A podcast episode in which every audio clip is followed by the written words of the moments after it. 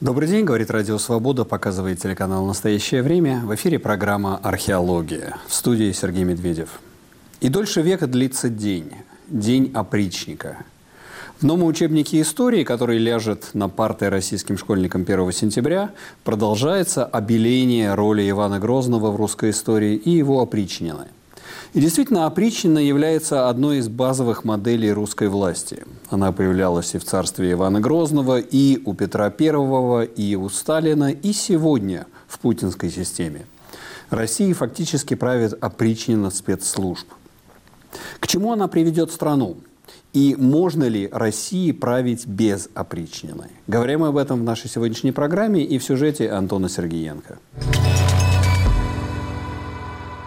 Опричнина была введена и отменена Иваном Грозным, просуществовав в период с 1565 по 1572 год. Численность опричников составляла около 6 тысяч человек. Она превратилась в государство в государстве с центром в Александровской Слободе, откуда царь совершал набеги на русскую землю. Например, при разорении Нижнего Новгорода были убиты десятки тысяч человек. После прихода крымского хана Давлет-Гирея Москва была сожжена, войско опричников разбежалось, а после было упразднено. Политическая полиция существовала и у других российских государей, ставшая инструментом террора. Преображенский приказ у Петра. С опричниной сравнивают и террор чекистов в период 30-50-х годов, когда НКВД превратилось в такое же государство в государстве, управляя жизнями миллионов людей. В нынешней путинской России идет активная реабилитация Ивана Грозного и его опричнины.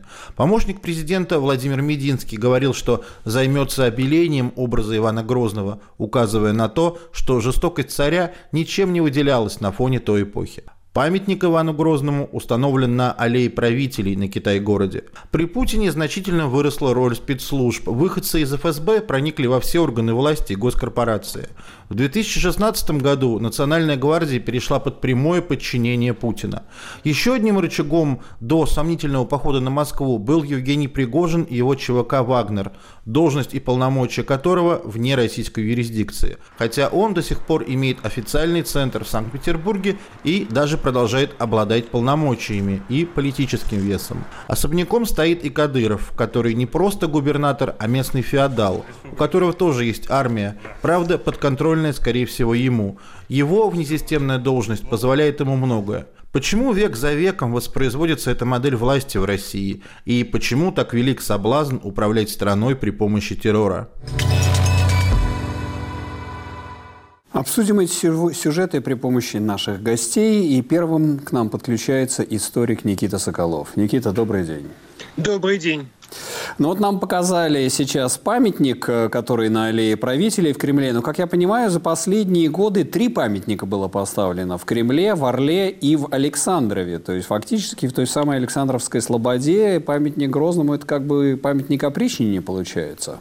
Да, в значительной степени это э, так. Э, единственное, что э, все-таки Грозному памятник стоит на аллее правителей не в Кремле, а собственно, во дворике на придомовой территории Российского военно-исторического а, общества. РВО, да-да-да, РВО, да. Вот.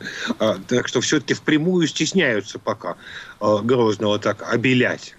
Мединский, конечно, никакой не историк, но и он понимает, что это довольно сложно.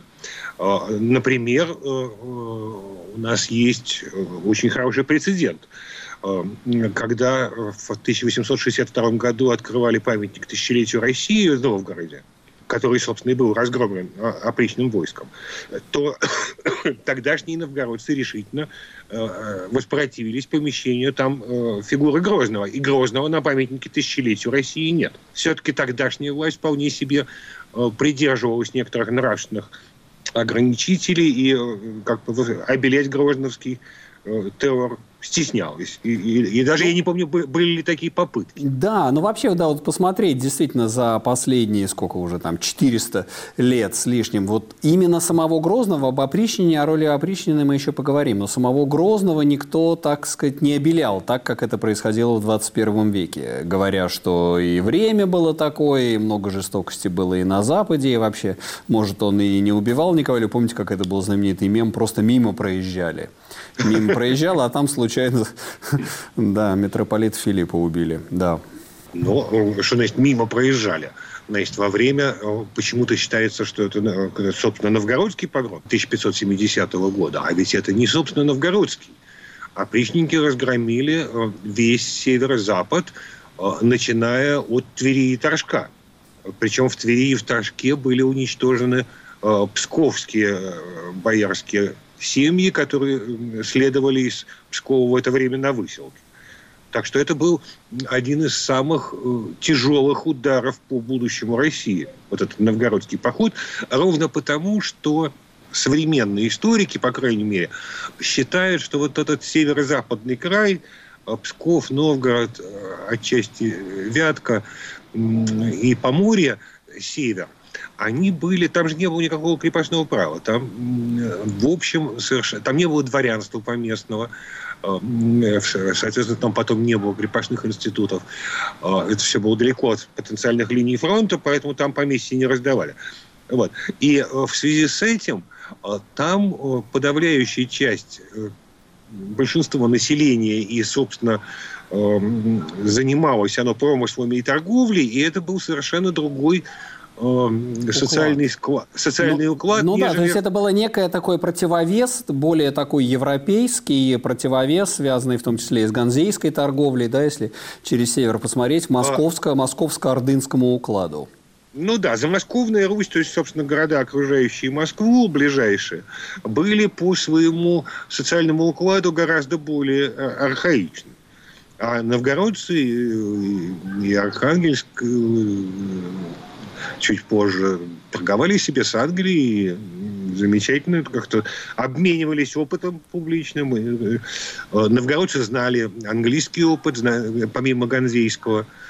В общем, современные историки считают, начиная с Владимира Кобрина, впрочем, уже с Зимина, э, ну, уже с Кобрина совсем, считают, что Северо-Запад был потенциально регионом э, другого развития э, России, не самодержавного и не крепостнического. То есть здесь Грозный обрубает один такой не московский проект развития Руси. И вот здесь мы подходим к главному вопросу. Собственно, вот как историк э, вас хочу я спросить, какую-то мы можем углядеть рациональность в этом чудовищном терроре, развязанном Грозным? Потому что, естественно, как-то учили, что вот создание централизованного государства, вот эта вот государственническая школа, а, создание, так сказать, замена вот этого вот поместного дворянства служилым дворянством, а, вот эта отмена старых вотчин, вот вы сейчас говорите, отмена альтернативного пути развития. Какую-то мы можем политическую логику углядеть в действиях Ивана Грозного? Да, разумеется. Но при этом надо иметь в виду вот что. Собственно, указ об опричнине, который был издан. До нас в подлиннике не дошел, мы знаем его только в пересказе летописца, и в этом пересказе есть два существенных пункта. На один все обращают внимание, на второй обращают внимание гораздо реже. О разделении значит, административным порядком территории на опричную и земскую. Это как-то все обращают на это внимание, на перебор людишек, на то, как переселяли, отбирали людей в опричное войско на основании личной преданности и раздавали им новые поместья в опричных уездах, а земских оттуда, наоборот, выселяли. И в этом смысле, да, как и было сказано в нашей подводке, опричнина была э, ликвидирована в 1572 году. Но никуда не девался второй пункт указа об опричнине, которым э, московский государь получал право бессудной казни. На это как-то мало обращают внимание. Значит, второй пункт этого указа летописец излагает так, что «а в животе и смерти волен, а в животе и в казни волен Бог и государь». Это был решительный отказ, чтобы слушатели нас понимали, э, решительный отказ от всей прежней многовековой практики, э, когда никто, никакой свободный человек не мог был быть лишен э, живота, чести и имущества без праведного суда. Ну, то есть это такой русский хабиас корпус, в общем-то. Да, причем у него было много ну, как бы поддерживающих институтов. вот, собственно, все обращают внимание на трагическую судьбу митрополита Филиппа, э, в меру Федора Калычева, э, который протестовал против опричного порядка. Э, при этом плохо отдавая себе отчет, что митрополит Филипп не мог не протестовать против опричного порядка, потому что митрополичья должность в соответствии с многовековой традицией подразумевала и требовала, чтобы иерархия православной церкви печаловались перед князем, перед царем за опальных. Что это за Это был институт политической адвокатуры, полити... очень влиятельный и очень эффективный казнь э, митрополита Филиппа и последующие гонения, там было казнено много церковных иерархов помимо него, означал конец вот этой практики печалования, то есть конец политической адвокатуры. То есть было создано а... фактически вот это вот ядро суверенитета, да, то, что в 20 веке, веке Карл Шмидт назвал бы чрезвычайное положение, да, абсолютное, так сказать, вот это опричнина, это и есть, да, перевод, русский перевод вот этого шмидтовского чрезвычайного положения, ауснам и цуштан. Фактически берется вот это вот пространство правового исключения, в котором царь себя объявляет верховной властью, отметает все другие институты и начинает из себя творить новое государство? А, не просто из себя, а э, не, ограничиваясь никаким правом. Ровно поэтому для Сталина так важна была фигура Грозного, а, поскольку это был первый российский монарх, который решительно утвердил государство произвола. То есть можно и сказать, это... что вообще вот эта вся русская э, самодержавная, ничем не ограниченная традиция, русская авторкия идет именно от этого эпизода опричнины. Да, безусловно, но она, э, хотел бы обратить все-таки внимание наших э, слушателей, она не, не, эта традиция не непрерывна.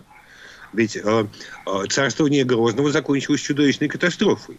Разрухой, э, чрезвычайным упадком хозяйства, э, поражением в Ливонской войне, в общем, к 80-м годам э, э, этот режим э, неограниченной власти привел страну к совершенным, к совершенной катастрофе. Можно ну да, доехать... и, собственно, весь бунтажный век, весь 17 век Россия, условно говоря, колбасила, да, трясло, трясло после всей опричнины и смутного времени не просто колбасила, а сама великая смута начала 17 века есть ответ на введение опричного порядка. Собственно, э, ну вот это сталинское изобретение, если откинуть, что смута была иностранная интервенция, то окажется, что как, ну, к этому как пришли все историки уже давно, и, и даже после Сталина вернулись в, в послесоветское время к этой трактовке. Смута – это была гражданская война внутри московского государства.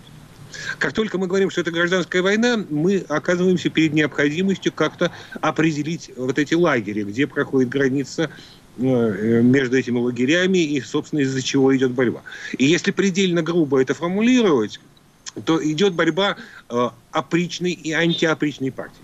Не случайно совершенно, что значит, опричная партия находит поддержку в Швеции, которая как-то мало интересуется внутренними делами, а антиопричная находит э, поддержку в Литве и в Польше. В Литве и в Польше, конечно, да. Где, Кроме... гораздо, где гораздо более свободные и более ну, либеральные куда, куда, куда, куда, куда все и бежали, собственно, все грозненские времена. А, да, путь, ты ведь бежал, путь в Литву был, ты, да бежали не только бояре и крупные фигуры типа Курбского, торговые мужики бежали тысячами. Об этом как-то не принято писать, но это правда. Никита, вот я хотел все-таки вернуться к самой опричнине. А откуда эта идея пришла в голову Ивану? Есть какие-то у нее исторические аналогии? Потому что вот сейчас, даже вот перечитывая, готовясь к этому, я потрясен совершенному политическому гению, да? А, злому политическому гению. Изобрести самодеятельное, как бы автономное целое государство, вывести все ядро государства с иконами, с библиотекой кремлевской, со всеми делами туда, так сказать, в Коломенское, не вернуться из Коломенского, уехать в Александровскую Сволободу, и там провозгласить совершенно отдельное государство со своими землями, со своей казной, а то государство оставить там и людям, и потом уже там Семена Бекбулатовича поставить и так далее. Вот есть какие-то аналоги этого в мировой истории? Я, я не знаю каких-то аналогов или прецедентов, и никогда мне не приходилось э, об этом читать. Но еще раз повторю, ну, То есть это какое-то гениальное изобретение Ивана Грозного, при помощи которого он создал вот это вот ядро власти. Э, ну, я думаю, что мы немножко все-таки гениальность его преувеличиваем. Ну, поскольку... злое, злое гениальное, как Ленин а, тоже пос... злой гений, поскольку Сталин еще злой гений. Поскольку еще раз повторю, что э, никак территория государства, разумеется, не разделялась, а Э, Грозный продолжи, продолжал ею управлять сам, э, просто при помощи двух разных административных аппаратов, и это как бы не было разделением государства. Здесь, собственно, ну, ничего... Но, с другой стороны, он оголил государство, да, когда пришел Давлет Гирей в 1971 году, то опричники как бы так ничего и не могли сделать, да, Москва была сожжена.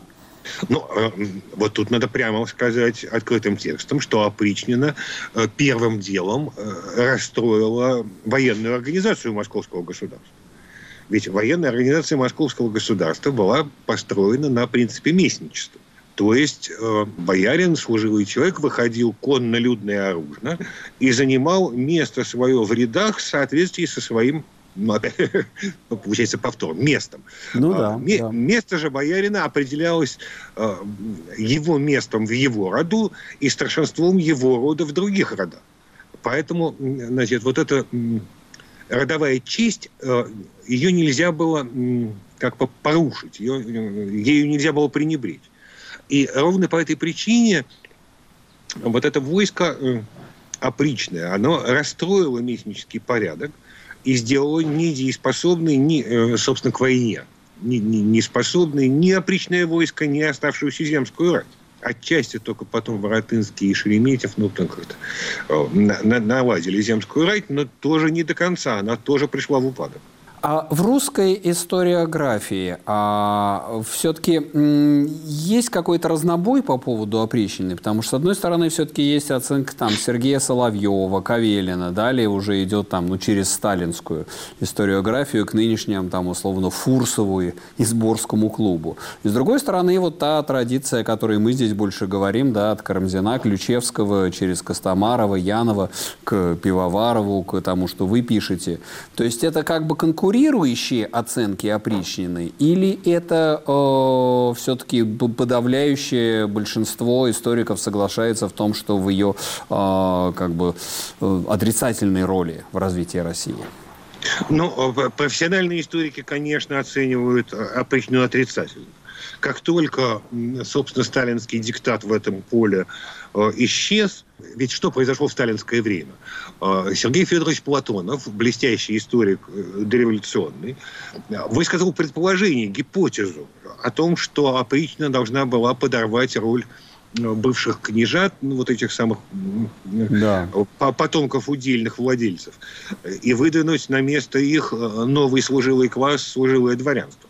Это была гипотеза Платона, которую попытался проверить Э, в 30-е годы Веселовский, но ему опубликовать его материалы не дали, потому что Сергей Борисович Веселовский, э, произведя огромную работу по исследованию вот этого самого боярского и дворянского землевладения, выяснил, что не, э, боярство пострадало ничуть не больше всех остальных сословий, Э, войско опричное формировалось ровно из тех же социальных групп, э, что и до опричнины, и самым пострадавшим э, слоем социальным оказывалось крестьянство и торговое ремесленное население. Вот, вот после выхода в хрущевское уже время исследований Веселовского, как бы научная дискуссия закончилась. Она теперь ведется между только не слишком добросовестными Политиками, да. Политиками от истории. Да. И пропагандистами. Но, к сожалению, да, к сожалению, они сейчас правят бал, они сейчас пишут и издают новые учебники истории. И я думаю, что мы к этой теме еще вернемся не раз. Никит, спасибо большое за этот рассказ. У нас на связи был историк Никита Соколов, а мы вернемся буквально через мгновение. Программа «Археология». Продолжаем наш разговор об опричнине не только в ее историческом аспекте, но о том, как она формирует вообще саму идею русской власти и как она проявляется сейчас в путинский период. О том, как опричнина оказывает влияние на, так скажем, дискурс силовых органов, рассуждает Ирина Бараган, заместитель главного редактора сайта агентура.ру. Я не помню, чтобы в 90-е годы было много сотрудников ФСБ а, или МВД в органах государственной власти, и тем более в банках, других корпорациях и вообще в бизнесе. Если они были, то только на должностях, э, которые были связаны с обеспечением безопасности, больше нигде. Естественно, такое большое нашествие сотрудников госбезопасности в российские органы власти и бизнес началось а, после 2000 года, с тех пор, как Путин пришел к власти, с тех пор, как Владимир Путин стал президентом. После этого а, они появились, сотрудники, бывшие сотрудники ФСБ, КГБ, появились на государственных должностях, в государственном аппарате, в министерствах, ведомствах. И, конечно, очень много их появилось в бизнесе. То есть это банки, банковский сектор прежде всего, государственные корпорации, просто корпорации, любое важное, любое важное российское или региональное предприятие обязательно а, сейчас имеет прикомандированного сотрудника ФСБ. То есть это человек, который одновременно работает в ФСБ, это его главное место работы, а в банке, а, в корпорации или где-то еще он занимает какую-то другую должность. Там может ходить в совет директоров, может быть замом генерального директора, может быть директором по безопасности, кем угодно. Но все знают, что душой и телом а, и он принадлежит ФСБ, зарплату получает в том числе и в банке, чаще она больше, чем на основном месте службы. Но роль его такая – это следить э, за тем, что происходит э, внутри корпорации, банка, докладывать и собирать материалы на всех, кто работает в этом министерстве или банке или корпорации на случай, если придется это кого-то из этих людей отправить в тюрьму или начать репрессировать ведомство целиком, как это уже много раз случалось. Они, несомненно, являются опричненной. Все эти это, это, это, не только, это не только ФСБ и не только, и не только Росгвардия, это комплекс, а, все вместе силовые ведомства сразу, у которых это и прежде всего Следственный комитет, а, который сажает э, не только обычных людей, бизнесменов, а в основном сейчас занят тем, что ведет дела против, против а, людей, кто работает в государственной власти, то есть министров, чиновников, губернаторов, их заместителей. Это ФСБ, которая ведет, которая во всех практически важных делах представляет собой оперативную поддержку для Следственного комитета. Это сама по себе ФСБ тоже ведет много уголовных дел, как ведомство занимается шпионажем, экономической, ну, в общем, чем они только не занимаются, практически все могут заниматься. Плюс это, конечно, МВД, а, который в очень большой степени занимается репрессиями. Это уже, как мы сказали, Росгвардия. И, в общем, в принципе, а, тут практически это огромный, и прокуратура, конечно, к этому тоже примыкает, это огромный, огромный репрессивный аппарат. Это была Ирина Бараган в разговоре с нашим корреспондентом Антоном Сергеенко. А к нам присоединяется по скайпу Василий Жарков, политический историк и приглашенный лектор Европейского гуманитарного университета в Вильнюсе. Василий, добрый день. Добрый день, Сергей. Ну вот, э, говоря об опричнине, мы сейчас обсудили основные ее исторические моменты с Никитой Соколовым. И сейчас хотелось бы поговорить с точки зрения э, политической истории России. Вообще, что опричнина является одним из базовых институтов русской власти, которые так или иначе появляются в разные эпохи. Вот, скажем, при Петре, да, Преображенский приказ, это тоже своего рода опричнина. Э, и Сталин, уж не говоря там сталинское НКВД. То есть что? Это форма русской власти, когда создается некий автономный центр силы, автономное государство, которое правит и страной, и самим, так скажем, так сказать, легитимным государством. Ну, смотрите, подобная точка зрения существует, э, имеет право на существование, я бы на самом деле не абсолютизировал, не абсолютизировал бы угу. роль опричнины, потому что мне кажется, что, э, во-первых, смотрите, вот начнем просто разбирать, что это такое было, наверное, да, и попробуем посмотреть, насколько нам возможно сопоставлять это с последующими эпохами. Потому что, на самом деле, опричнина началась в, 60, в 1565 году, после того, как э, Иван Грозный, уже ощущая проблемы в ходе Ливонской войны, понял, что ему очень трудно договариваться с избранной Радой, очень трудно договариваться со своими э, соратниками первого периода своего правления, и он предложил разделить страну на две части. Одна из этих частей назвала, была названа опричнина по принципу того, что оприч царя, она никому не подчинялась. А вторая часть оставалась земщиной. И, собственно говоря, дальше 7 лет – с 1565 по 1572 год происходила война опричнины против земщины. Фактически, причем эта война была в прямом смысле слова, потому что, да, опричное войско, которое было при этом, кстати, обращаю ваше внимание, создано по такому а, подобию монарш, монашеского ордена, значит, оно как бы а, вот, э, ну, терроризировало остальную страну. Фактически, если мы возьмем особенно кульминацию опричнины, а именно поход на Новгород, который сопровождался разгромом городов всего северо-запада России, а, это, конечно, была прямая война. Вот смотрите, здесь сразу возникает вопрос, укрепляло это государство или нет.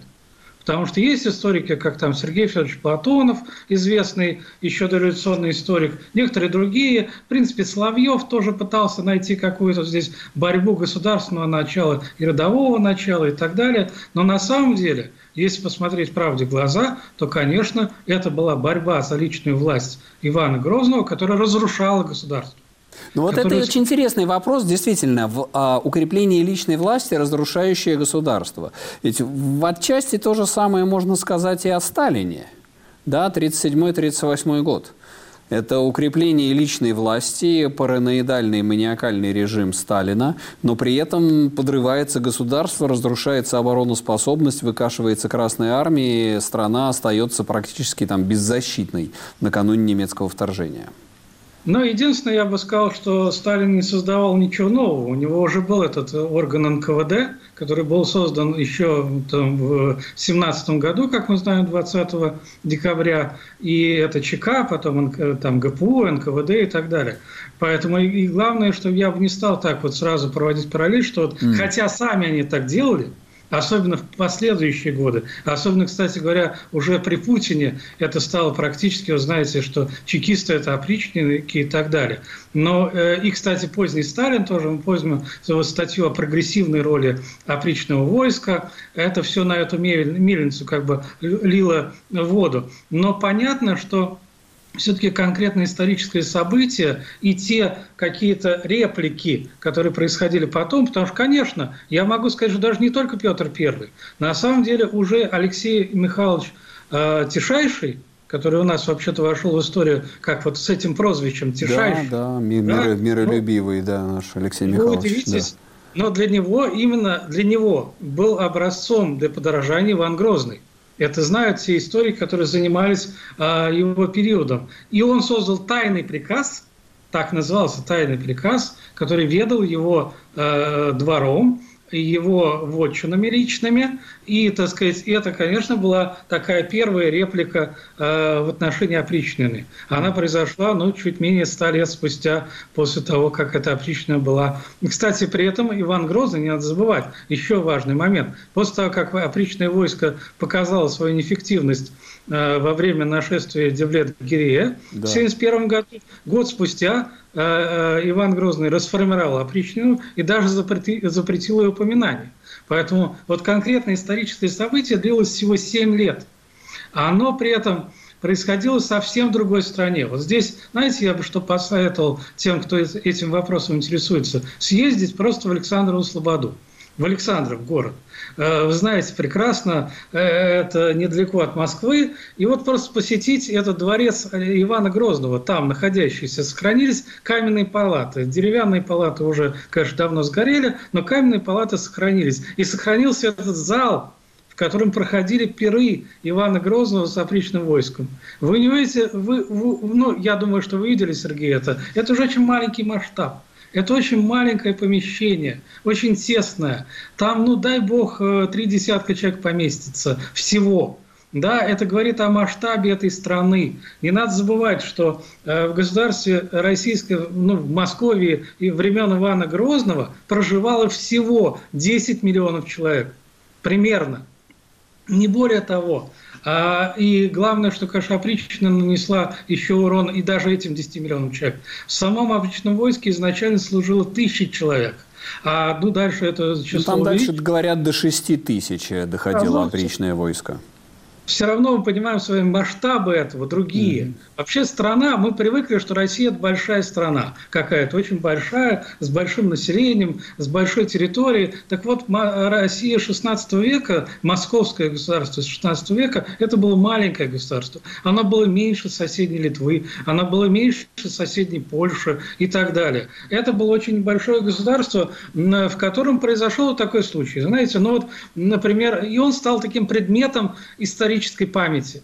Он стал предметом исторической памяти сразу, я обращаю ваше внимание, еще до, даже до возникновения профессиональной истории уже Алексей Михайлович как бы следовал этому наследию. Хотя понятно, что он не мог его копировать полностью, а, но тем не менее он, для него это было актуально.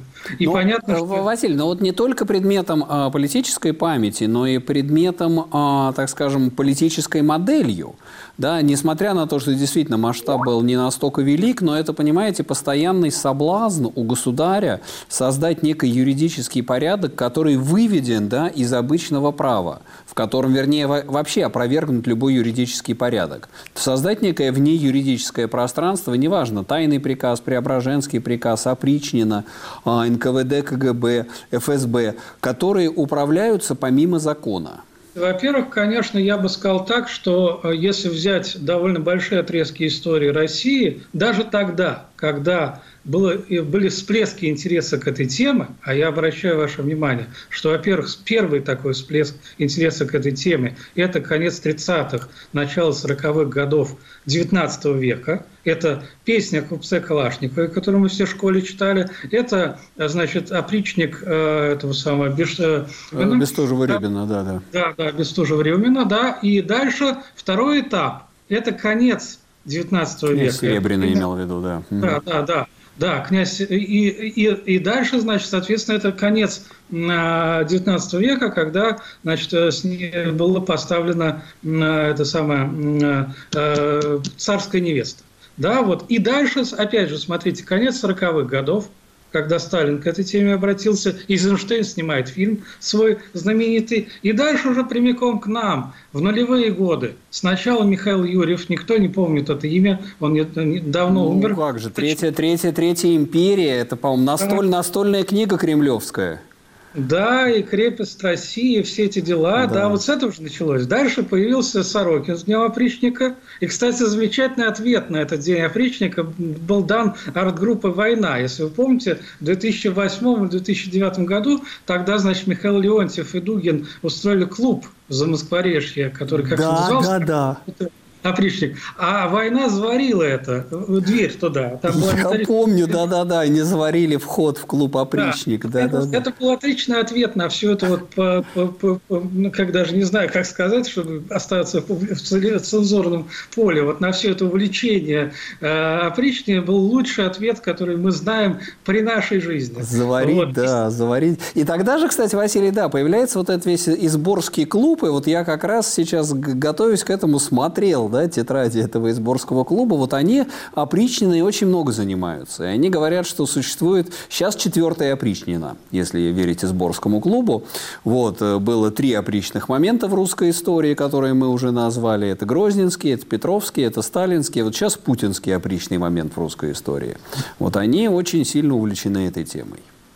Но я могу сказать, что э, частотность учащается, понимаете? Между все-таки э, Петром и, Грозным было больше расстояния, а между Сталином и Петром еще больше, а здесь почему-то стало чаще.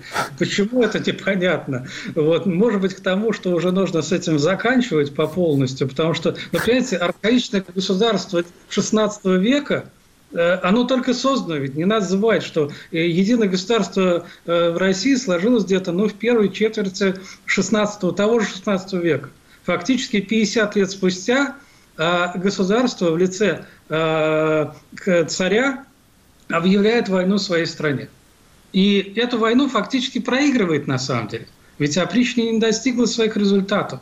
Удельная система не была упразднена. Э, если вы помните, э, правление Ивана Грозного закончилось тем, что он выделил в удел Углич и отдал его своему сыну Дмитрию. Э, и на самом деле боярство устояло. Но это принесло ужасный урон, конечно, экономический, социальный урон, потому что, вот, кстати говоря, еще есть такой забытый важный историк, который писал, между прочим, именно позднем, при позднем Сталине, Степан Борисович Веселовский. Это лучший историк, который описывал э, вот эту опричную. Его он... вспоминал в первой части как раз, да, Никита Соколов вспоминал, что вот эти вот открытия Веселовского и засекретили потом, что оказалось, что от опричнины как раз пострадали и бояре, и простой люд, и торговый люд, и крестьяне, и городской люд, и так далее. Абсолютно, абсолютно именно так, именно так. И, э, конечно, учениками э, Весловского в известной степени были и Александр Александрович Зимин, и ученик Зимина Кобрин. И, в принципе, эта тема уже более-менее на уровне этих историков закрыта. Поэтому э, мы должны понимать, что э, как бы никакого укрепления государства здесь не получилось. Наоборот, скорее это был удар по государству. И скажем так, ну, понимаете, вот у периферийных стран Европы часто бывают такие мрачные истории. Вот, например, в Румынии мы знаем был граф Дракула, да? Вот у нас был Иван Грозный такой вот, Айван Ветери был, да, значит, э, который, значит, всех пугать им можно и так далее. Но мне кажется, что вот нужно перестать уже модернизировать события 16 э, века применительно к веку, когда все-таки существуют совсем другие масштабы, во-первых, страны, совсем другой масштаб государства, государства. Нужно понимать, что а, сейчас и ФСБ, конечно, это более сложная структура, намного более сложная структура, чем опричнина, а, которая управляла всего тремя приказами а, и так далее, и так далее. Поэтому здесь, конечно, нужно отдавать себе отчет, а что мы пости, не должны... Постельный, постельный приказ, конный приказ и какой-то... И бронный, бронный. Да, и бронный, да, да. Да, вот. И, значит, соответственно, понимаете, если мы начнем еще, что здесь, мне кажется, еще большая проблема. Мы эссенциализируем Россию. Понятно, Изборский клуб этим занимается, и ему там, там как бы, ну, ему не Бог это велел, я не могу сказать, что сам Бог ему велел это, но кто-то ему велит там это делать, его внутренний императив какой-то. Но мне кажется, что мы, э, либеральные э, там, деятели, либеральные исследователи, не должны вот попадаться на эту удочку эссенциализма. Понимаете, если уже в XIX веке все-таки опричная была предметом скорее спором историков, mm-hmm. чем, э, так сказать, Э, какой-то какой актуальной повесткой для России того времени, то почему для нас в начале 20, уже даже ближе к середине 21 века мы продолжаем обсуждать какие-то сюжеты, связанные с 16 веком и с тем, что э, оказывается релевантно для нас. Так Это... нам Путин с Мединским шайбу накидывают на клюшку. Э, а мы должны как-то, наверное, ее бить в другое место. Да, мы, мы ее должны, должны пропустить, Давайте... да, пропустить мимо эту шайбу. Да. Василий, да, спасибо. Это очень-очень-очень хорошее замечание. действительно, может быть, мы слишком эссенциализируем Россию и, так сказать, примеряем ее, натягиваем сову на глобус, а Россию на все ее исторические аналогии и запихиваем ее в эту вот телегу исторической колеи. Василий Жарков был с нами на связи, политический историк и приглашенный из лектор Европейского гуманитарного университета в Вильнюсе. А мы вернемся через мгновение. Программа «Археология». Продолжаем наш разговор об опричнине с точки зрения политической истории с точки зрения современности России. Насколько путинская власть наследует опричной власти и тем историческим моделям, которые были заданы Иваном Грозным. Рассуждает историк Андрей Зубов.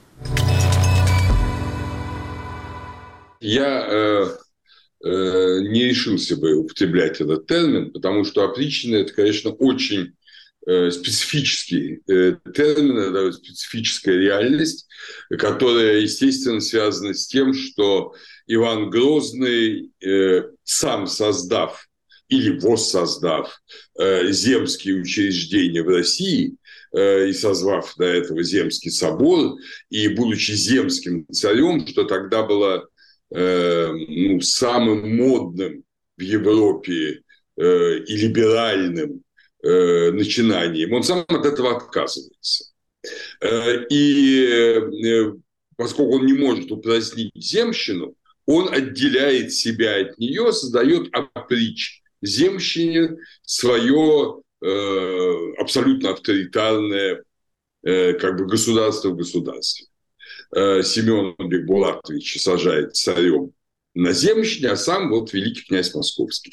Но это, конечно, очень специфическая э, форма, связанная и вот э, с предшествующим Земским собором, и с Стаглавым собором, и она ужасна, естественно, проявление, ее проявление ужасное, она фактически, опрично фактически разрушает русское государство, Э, но, э, понятно, я не вижу аналогии с Путиным, из-за того, что последствия путинского правления тоже ужасны, и они тоже разрушают российское государство. Путин ориентировался на очень простую вещь. Путин ориентировался на КГБ.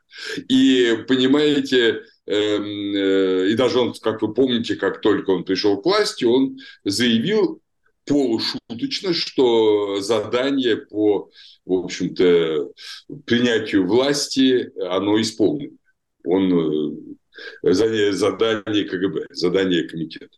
Э, вот. Э, в этом смысле, конечно, Преображенский приказ значит, опричнена как вот организация, она, они ну, только очень журналистски могут быть названы предшественниками КГБ. КГБ – совершенно своеобразная организация, действительно возникшая в виде ЧК в декабре 2017 года.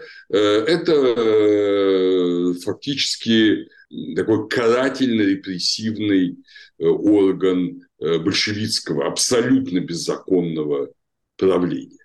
Э, как бы ни относиться к Ивану Грозному и к Петру Первому, их правление не было абсолютно беззаконным с точки зрения тогдашнего представления легитимизма.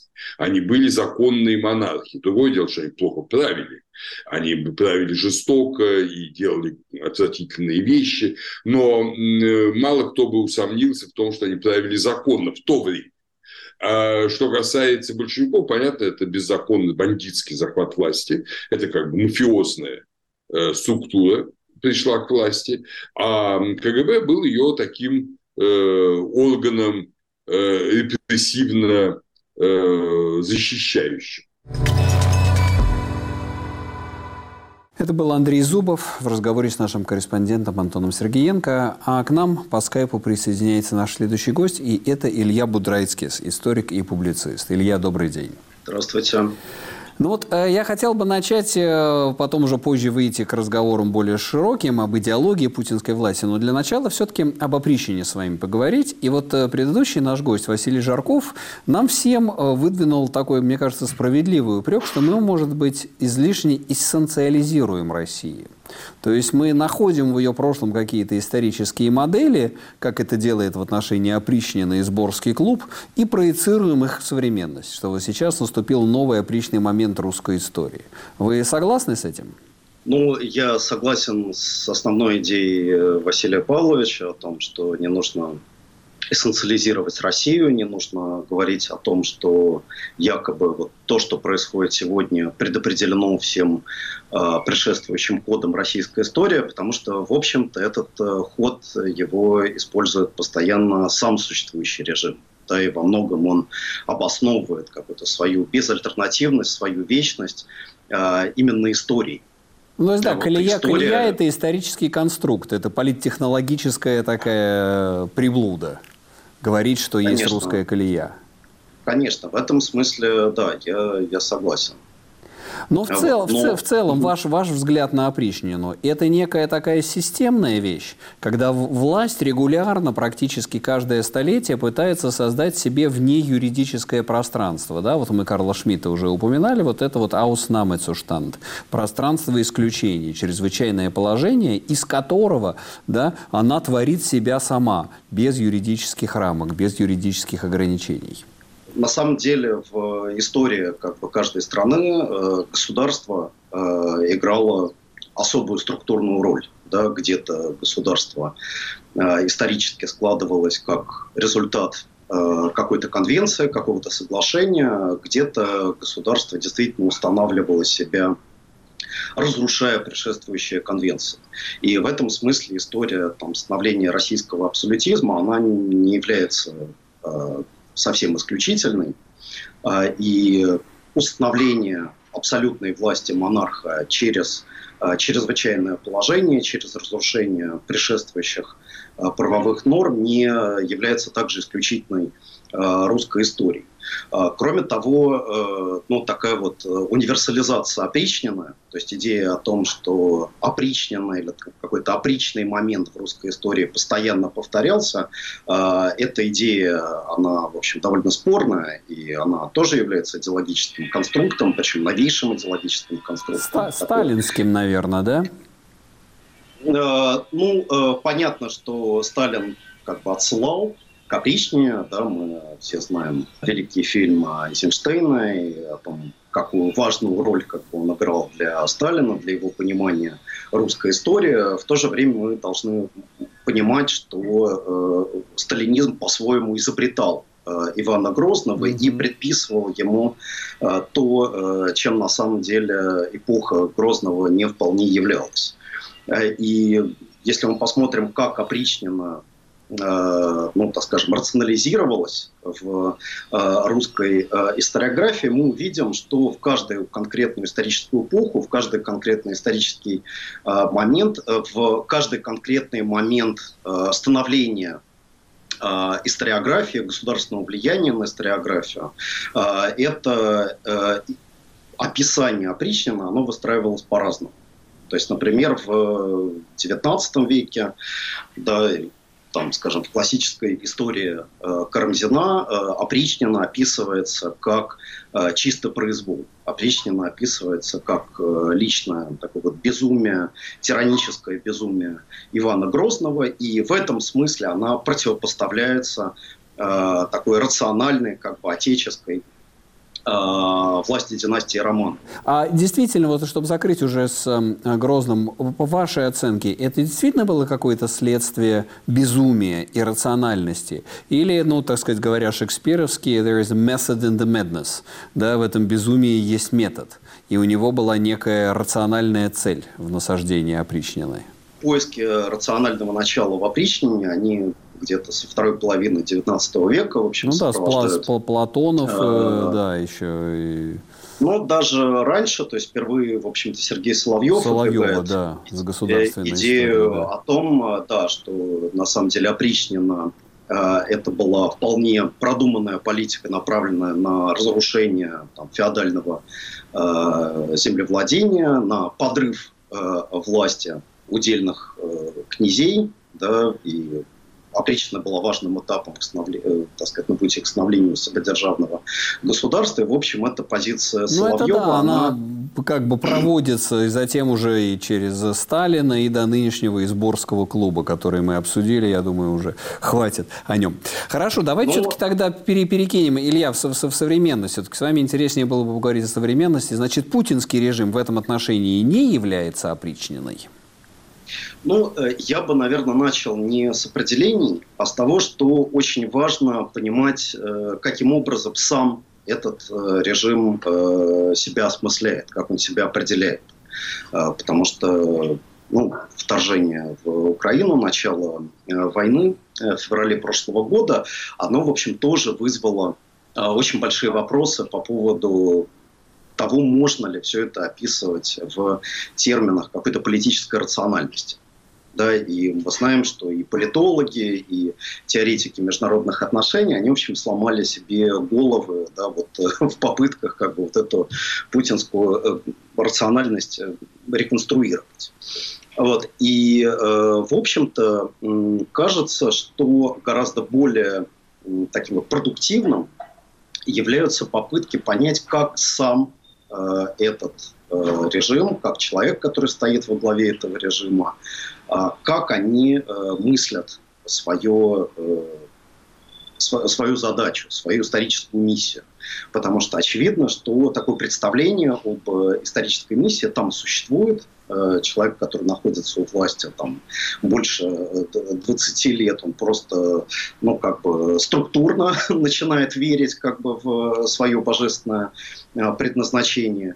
И, в общем, все это абсолютно прозрачно э, проглядывается через какие-то программные э, программное э, выступление и Путина, его ближайших соратников, да, потому что они совершенно по-другому осмысляют себе и происходящие события, и э, текущую войну. И ну, нельзя и что, сказать... Что вы считываете, резюмируя, как вы видите киберзадачу, сверхзадачу этой власти? Ну, сверхзадача этой власти – это пере, переустройство мирового порядка, который им кажется упадочным, э, несправедливым, э, и на место которого они хотят поставить какой-то свой собственный какой-то свой собственный, основанный на их представлениях о э, жизни, о природе человека. И вот эти представления, они, в общем-то, за все там, последние 20, если не больше лет, они формировались, они складывались из очень разных источников, да, они конечно, они там достаточно эклектичны, они представляют собой сочетание очень многих линий опыта, да, какого-то персонального опыта, институционального опыта, но э, в общем, в целом они, как мне кажется, пришли вот к моменту начала войны к какому-то качеству э, идеологии идеологии, в которую ну, как бы они сами верят. Но вот то, что вы говорите, действительно у них есть сверхзадача переустройства современного мира. Можно их в этом отношении, но только в этом отношении, сравнить с большевиками, которых тоже была своя сверхзадача переустройства мира, или, с другой стороны, с фашистами – с тем самым тысячелетним рейхом. И новый, тем более, что вот я здесь хотел перекинуть, вы написали очень интересную статью «Анализ путинского режима как фашистского» в марксистском журнале «Спектр» в том году, которая вышла в русском переводе в Сигме. Хорошее название очень, да, «Призрак». Мне понравилось название журнала. А, вот, так что можно с точки зрения сверхзадачи путинского режима как-то их сравнить с этими гигантскими диктатурами 20 века я бы использовал здесь определение Ханны Аренд, которая говорила о том, что, э, в общем-то, э, отличие э, нацистского тоталитаризма от даже там сталинского, оно заключается в том, что советский режим при всем своем там, репрессивном характере в сталинские годы он обращался к гуманистической морали. Он использовал фигуру гуманистической морали, э, фигуру универсализма. Э, он был э, в, в этом плане продолжением просвещения. Ну да, просвещения. советское просвещение такое, да. Вот. А нацизм был в этом смысле альтернативным просвещению проекта, контрпросвещенческим. То есть он предлагал по-другому понимать э, человеческую природу. Он предлагал программный отказ э, от э, универсализма, от идеи там, человеческой личности, там, совершенствования, э, прогресса человека. И э, в этом смысле мне кажется, что э, вот эта путинская идеология, которая э, представляет собой такую финальную реализацию э, цинизма, да, вот, э, такого презрения к к человеку, к человеческой личности, которая предопределяется опытом да, вот, вот этих э, людей, которые стоят сегодня э, во главе России. В этом смысле она близка до историческому фашизму. Да, интересно действительно, что она не просвещенческая, такая антипросвещенческая утопия, а, которая вот сейчас воплощена в таких новых совершенно и страшных исторических формах. Илья, спасибо большое за этот разговор. У нас на связи был Илья Будрайтскис, историк и публицист. Но от себя скажу, что, конечно, очень интересны попытки пытаться нам определить путинизм как некая э, параллели с различными историческими формами, будь то в русской истории – это опричнина, будь то в мировой истории, это фашизм. Но в любом случае это все конструирование некой политической реальности. В любом случае это политический феномен, который вырос здесь и сейчас, и точно так же здесь и сейчас нам нужно с ним совладать. Это программа «Археология». Меня зовут Сергей Медведев. Оставайтесь с нами. Радио «Свобода» и телеканал «Настоящее время».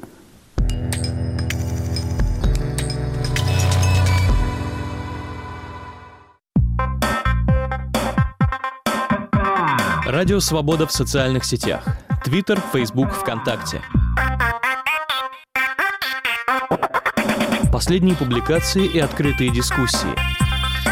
Видео, фотографии, новости, эксклюзивные материалы. Настройтесь на свободу в вашей любимой социальной сети. Для всех, кто любит и не любит свободу.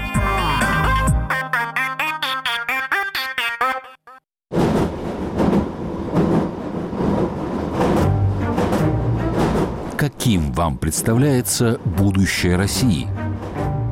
Если мы не изменим свое отношение к тому, что сейчас происходит, то не радужные точно. Нет, я думаю, так же все будет.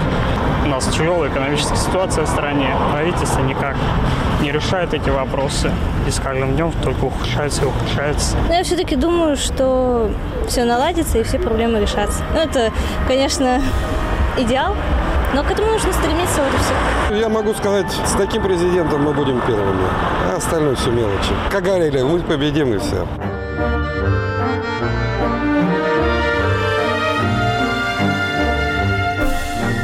Радио «Свобода». Глушить уже поздно.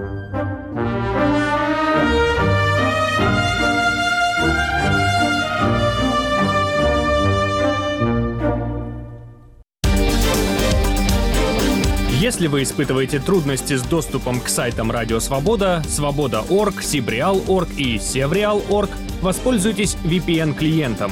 Подписывайтесь на наши страницы в социальных сетях. Установите приложение Радио Свобода в App Store или Google Play. Туда уже встроен VPN. В случае необходимости используйте зеркальные сайты.